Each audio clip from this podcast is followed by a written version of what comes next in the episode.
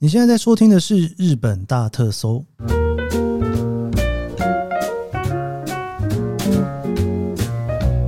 欢迎收听日本大特搜，我是 Keith 研究生。今天是二零二三年令和五年的二月二十八号星期二，今天是连假的最后一天，应该是吧齁。其实在日本我有点感受不到台湾的假期啦，但日本当然就是上班日嘛。不过也是我身边蛮多朋友在过四连休的啦，因为上个星期四天皇纪念日放假，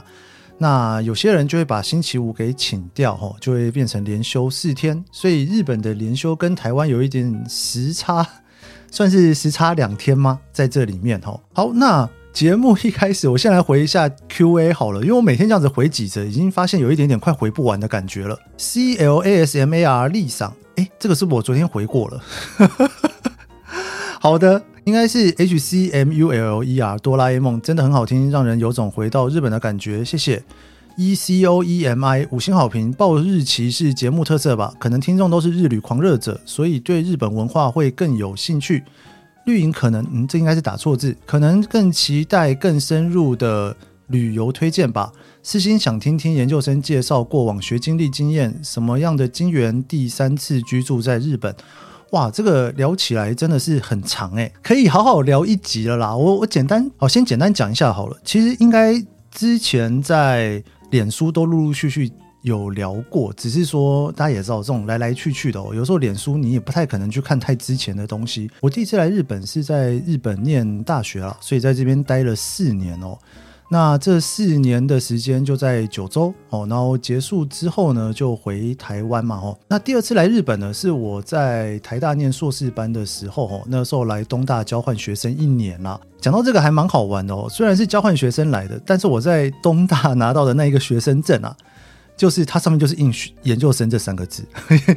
研究生其实在日文里面并不是研究所的学生哦，在研究所的学生在日文其实是院生哦，应谁。那东大有一个非常特别的研究生制度哦，就是你在那边念硕士之前你可以先考研究生哦，那也是要考的哦。那你申请上研究生之后呢，你可以先在那边修一些课，然后继续准备院生的考试，然后成为他们的硕士班学生啦。不过因为那时候是交换学生，所以去那边的身份是研究生，我觉得还蛮有趣的，跟现在这昵称好像也是有点像、哦、那我在这边东大念完之后呢，在日本有找工作做了、哦、那做了一阵子之后就回台湾，后来可能大家就知道我就去美国念博班了、哦、那在美国也待了蛮多年的，最后应该待了有七八年吧，然后再回台湾。那在疫情之间啊，真的是有一点点闷坏了、哦、所以就觉得好像、哦、可以再去个别的地方、哦、稍微过一下不同的生活，做一些不同的工作，所以就在去年四月的时候搬来东京啦。简单介绍啦，因为这个要认真讲真的可以讲一整集哦。好， G O T H I C E Y E S， 诶，我之前是不是念过这个人的留言哦？谢谢你哦。五星推推推，念日期很有仪式感，希望可以继续。这集开场研究生原来也有偶包啊，好可爱的煎熬三十秒，每天期待的优质内容，五星推推推啊、呃，嗯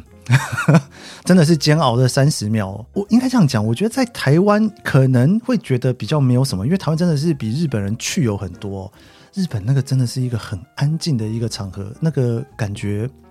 我觉得有点不太一样。大家如果觉得说诶这好像在台湾没什么的话，你也可以来日本试试看。再来 Choco A M All Star， 谢谢研究生的哆啦 A 梦故事让我笑开怀，今天点开听到星巴克的哆啦 A 梦故事，当下场景跟很糗的心情简直历历在目，一不小心就笑到流眼泪，谢谢你的研究精神与心情分享。我也是试点到某一集之后，应该是京都五天四夜的行程吧，听完想说实际这样走也太紧凑略劳累，去过好几次，有些美景和店家让人舍不得太快离开，但踩点很丰富的一集，跟着这集神游复习一回京都景点，回忆都回来了，觉得很开心。之后就开始不断跳着回听每一集，觉得研究生声音很好听，说话节奏也流畅明快，主题讲到日本旅游就跟着神游一遍，或把某些分享店家加入想去名单，现在是每天必听。再次谢谢你今天的星巴克哆啦 A 梦糗事分享，一定要给五星。 OK， 哇，谢谢你留一个这么长的留言啊，好像今年五日游都特别的赶，有种那种赶行程的感觉。不过呃，如果你赶完经典五日游之后，其实你听我一些其他旅游单元都不会那么的赶啦、哦、就会比较是慢慢的在走、哦、因为第一次来总是希望大家可以走好走满，那之后就可以慢慢逛啦、哦、好，谢谢大家的留言、哦、好，那我们就延续昨天的话题、哦、我们昨天聊了日本 Z 世代的年轻人以及这些年轻人、哦、他们在使用社群网络的方法、哦、那今天、啊、我想继续稍微再聊一下他们使用社群网络、哦、以及他们在以及他们在工作上的一些其他的特色、哦。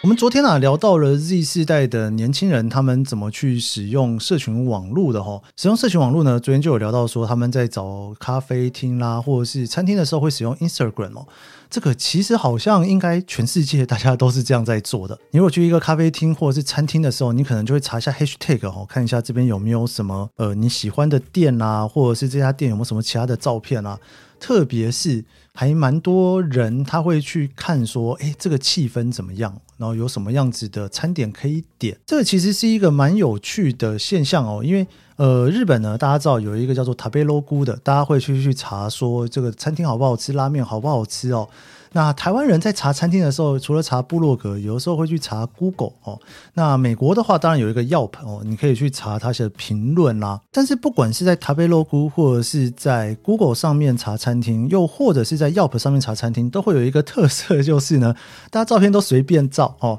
大家照片随便照这件事情啊，我之前看过一篇报告，大家在讲说、哦、就是照片随便照这件事情啊，对于年轻人来讲就会觉得有点小困扰、哦、很多人都会说现在吃东西大家都要手机先行。其实日本年轻人他们在这种 Instagram 上面去拍照，尽量去找一些好的 layout 表现自己的风格是非常多的。我自己在追很多日本人的 Insta 就是那个 Instagram 的时候， 我, 我就印象中前一阵子就有一个非常流行的，就是再把家里面的摆设摆来摆去我觉得这个真的是蛮酷的，基本上就是一个风格的体现，它是以一个人为基准的，跟你去从 Tabelog 或者是从 Yelp 或者是从Google 里面去查询一家店家，那个是以店家为一个出发点的查询方式是相当不一样的。那再来呢就是 YouTube YouTube 的 Y T 啊，这个真的也是全世界都有一些很类似的进展哦。以在美国来讲，一开始就是比较娱乐嘛、哦、那后来就是搜寻，美国基本上你所有的题目都可以搜寻得到，很多人要找什么的时候就会去 Google 上面去搜寻东西。那以日本来讲，其实早期呢也不是这么做的哦，就像台湾早期的 YouTube 都还是以娱乐为主，但慢慢的你也会发现越来越多就是搜寻关键字哦，用这个关键字你去搜寻的时候，你就会去找到一些资讯。日本这种教学式的 YouTube 真的是非常非常的多，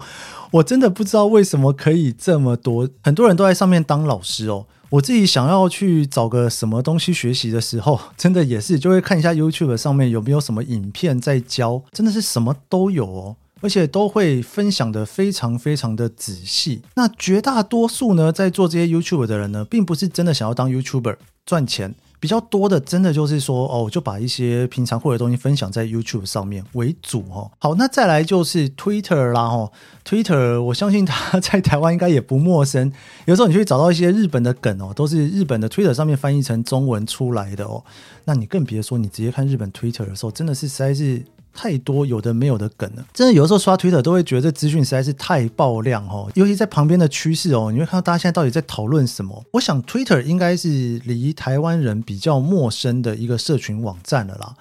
那最后就是 TikTok 抖音，如果你有机会来东京坐电车的时候，你可以偷偷看一下旁边的人都在干嘛，你会发现抖音的使用量非常非常之高。很多年轻人啊在坐电车的时候，就是从头到尾都在刷抖音啦，就是从头刷到尾哦。因为 TikTok 基本上蛮短的啦，它每一则基本上不会去超过个一分钟两分钟，可能都是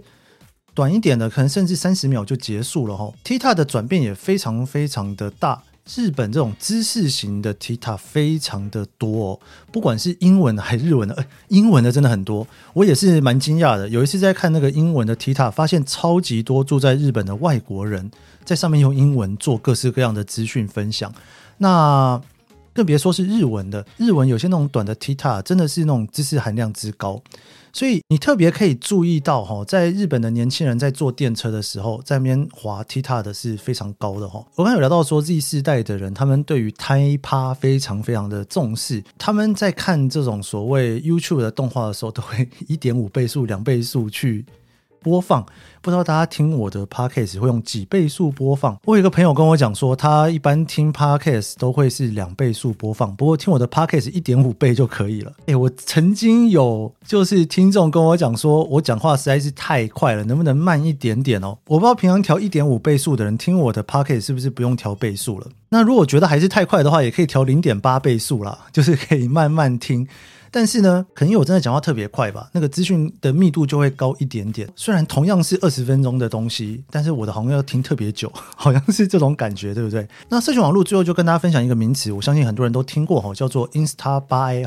就是把 Instagram 上面啊那个有点是晒 I G 吗？我记得我以前在做研究生 talk 的时候，好像就把它翻译成晒 I G 哦。就是你拍完一张照之后呢，你会很下意识的哦，去把这个东西，我拍不是留给自己看的哦，是要给别人看的哦，好好的把它构图一番，然后呢，使用一些 app 把它稍微加工一下哦，弄成一个漂漂亮亮的照片再出去。那这件事情呢，在 Instagram 上面哦，他们叫做 Instabuy 哦，因为在 Z 世代的日本人啊，因为他们从小哦就在交换 I G 了啦，可能小学、中学就在交换 I G。你大家可以想象哦，如果说你跟你所有的小学同学、国中同学、高中同学中间认识的每一个人都换 I G， 其实你在念大学的时候啊，大概已经都有个一千两千的追踪了吧。不像是像我这种 Y 世代的哦，就是以前的同学都没有在追踪，甚至都没在用，所以呢，要能够 I G 上面要有个什么两三千的追踪者哦，可能还需要花点时间。日本人可能会觉得诶不是每个人都有吗、哦、大概是这种概念。我曾经看过一个日本的 YouTuber、哦、在找一些路人、哦、然后就分享一些他们喜欢的店什么，真的是路人哦。然后结束就说诶那你们 I G 要不要跟大家分享啊，他们就说、哦、好啊分享，结果每个人都是两三千追踪我想说嗯好像这个是一个基本盘的那种感觉哦。如果你不是开 private 不分享的话，大概就会有一些追踪者进来啦。那这里面呢，当然有一个比较大的关键就是呢，以前呢大家可能会有一个印象哦，在学校老师都禁止大家带手机，尤其像我以前在日本念书的时候啊，他们都会出一种专门的手机给小学生、中学生用。那个手机的功能非常的单纯，你在里面不能上网哦，不能做太多的事情，你只能够打电话给家人，甚至只能接家人打来的电话等等的哦。但现在基本上这个已经有蛮大的改变，像我最近在看杂志啊，你就会看到有一些小学、中学哦，他们还会推出一些比较特别的 program， 或是鼓励大家哦去使用一些 S N S 哦，甚至学校可能会去使用一些官方的社群网站跟学生去沟通事情。现在基本上还是有一些改变啦，尤其在中学，你很多学校其实都会允许你带手机到学校来的。那在这样这样子的情况之下呢，当然你去使用社群网络的机会越来越多，从小也可以学习更多使用它的方法啦，这算是 Z 世代的一个潮流吧。那有一些 Z 世代的人呢，其实已经开始工作了，因为我刚讲这个年代其实大概从十几岁到二十几岁的时间。有一份调查啊，是 K D D I 他对于 Z 世代的社会人的调查，这份调查里面呢，其实是一个有点出乎我意料，其实也不算是啦，我相信这件事情跟疫情是有关系的。以前工作大家都是说要出去工作嘛、哦、那大家都觉得好累啊，所以能够在家工作有些人会觉得松一口气。但是在 K D D I 的这份调查里面啊，他就问了几个问题，他就问说啊，你觉得说呢就是什么样的工作环境是比较好的、哦、你比较喜欢的、哦、有 百分之三十八点八 Z 世代的社会人啊，他们觉得、哦、就是如果可能的话每天都可以去公司哦。同样相比之下呢， Y 世代是 百分之四十三点七、啊哦、其实